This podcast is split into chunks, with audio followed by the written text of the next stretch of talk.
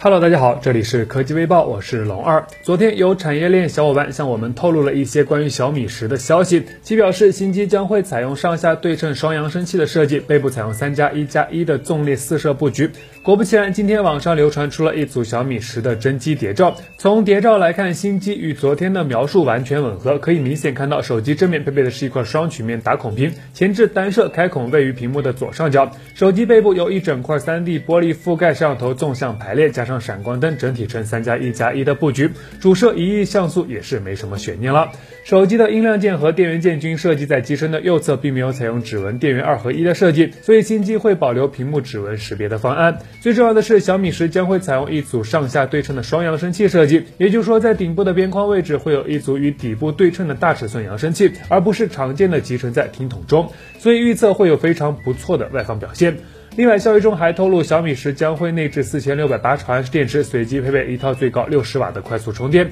快充方面应该是非常的强悍。不过，尴尬的是，就第一观感来说，小米十在机身厚度上确实有那么一点感人。喜欢轻薄的朋友，这应该就不是你的菜了。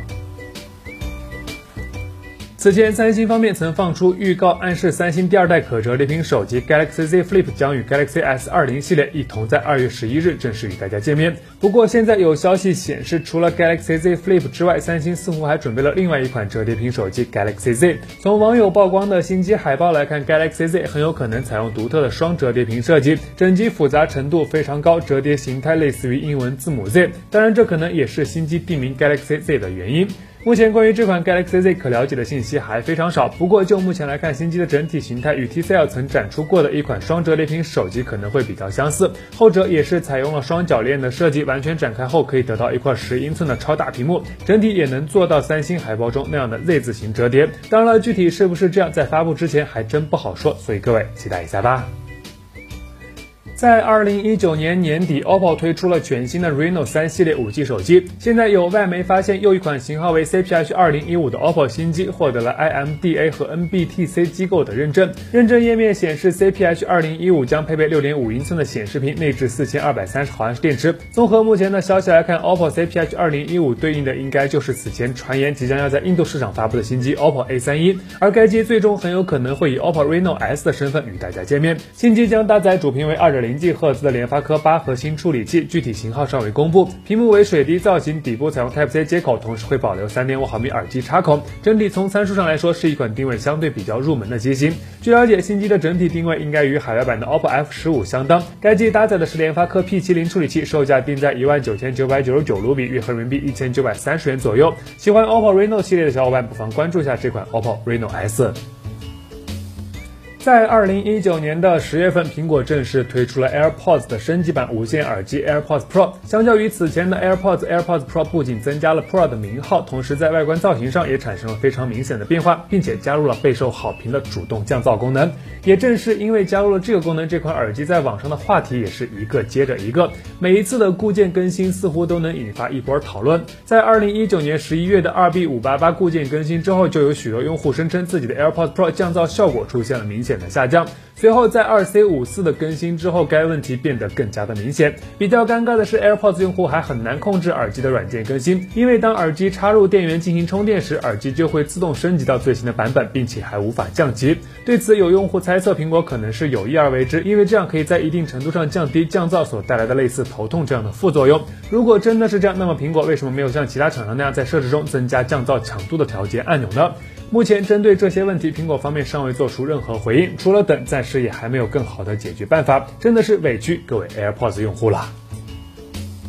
据外媒消息，一月十九日，马斯克的 SpaceX 公司为 NASA 搞了一次特别的测试，测试 SpaceX 载人龙飞船的紧急逃生系统。据了解，此次发射过程十分成功。当猎鹰九号火箭升空后八十四秒左右，火箭顶部的飞船启动自己的八台逃逸发动机，并将自己推离火箭。随后，火箭在强大的气动压力下发生解体爆炸，坠入大西洋。飞船在脱离火箭后，以弹道的形式继续飞行，最终借助降落伞降落在大西洋中。本次试验主要模模拟的是火箭在飞行过程中出现意外，飞船紧急启动发动机脱离火箭的情形。据报道，为了节省测试成本，本次测试官方使用的是一枚四手猎鹰九号火箭。该火箭此次已经执行了三次飞行任务。由于这一次发射是一次亚轨道飞行，因而只有一级火箭起作用。不过，本次实验的成本依旧很高，一枚猎鹰九号火箭的总造价约为五千万美元，折合人民币三点四亿元左右。虽然很贵，但埃隆·马斯克还是非常开心的说：“总体而言，这到目前为止是一项完美的任务。”在随后的新闻发布会上，更是直接表示：“我心潮澎湃，这太棒了，开心的像个孩子。”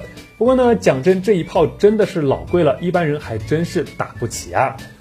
不久前，一加刚刚举办了一场屏幕技术沟通会，会上确定未来一加的新机屏幕将在流畅、准确、舒适三个方面发力，带来一百二十赫兹、二 K、十比特三大特点。现在有外媒提前放出了一张号称是一加八的正面谍照，从照片中可以看到新机正面配备的是一块曲面的打孔屏，前置单摄放置在正面的左上角，机身左侧设计有音量键，右侧则是设计有电源键和一加标志性的三段式开关。当然，在屏幕中也有一些重要的信息，可以看到新机。将提供六十赫兹、九十赫兹、一百二十赫兹三种刷新率模式，并且提示刷新率越高会越流畅。考虑到一加在屏幕技术沟通会上曾明确提出一百二十赫兹二 K 的关键点，所以一加应该不会像传言中的三星那样强制要求用户在 FHD 分辨率基础下才能体验一百二十赫兹刷新率。而且按照一加的意思，他们还会通过独立的芯片方案，在一百二十赫兹屏幕上实现高端电视才有的 MEMC 视频插帧技术，画面显示更加的流畅。期待一下吧。好了，那以上就是本期视频的全部内容了。点击订阅关注微教，每天都有新内容。我们下期视频再见喽。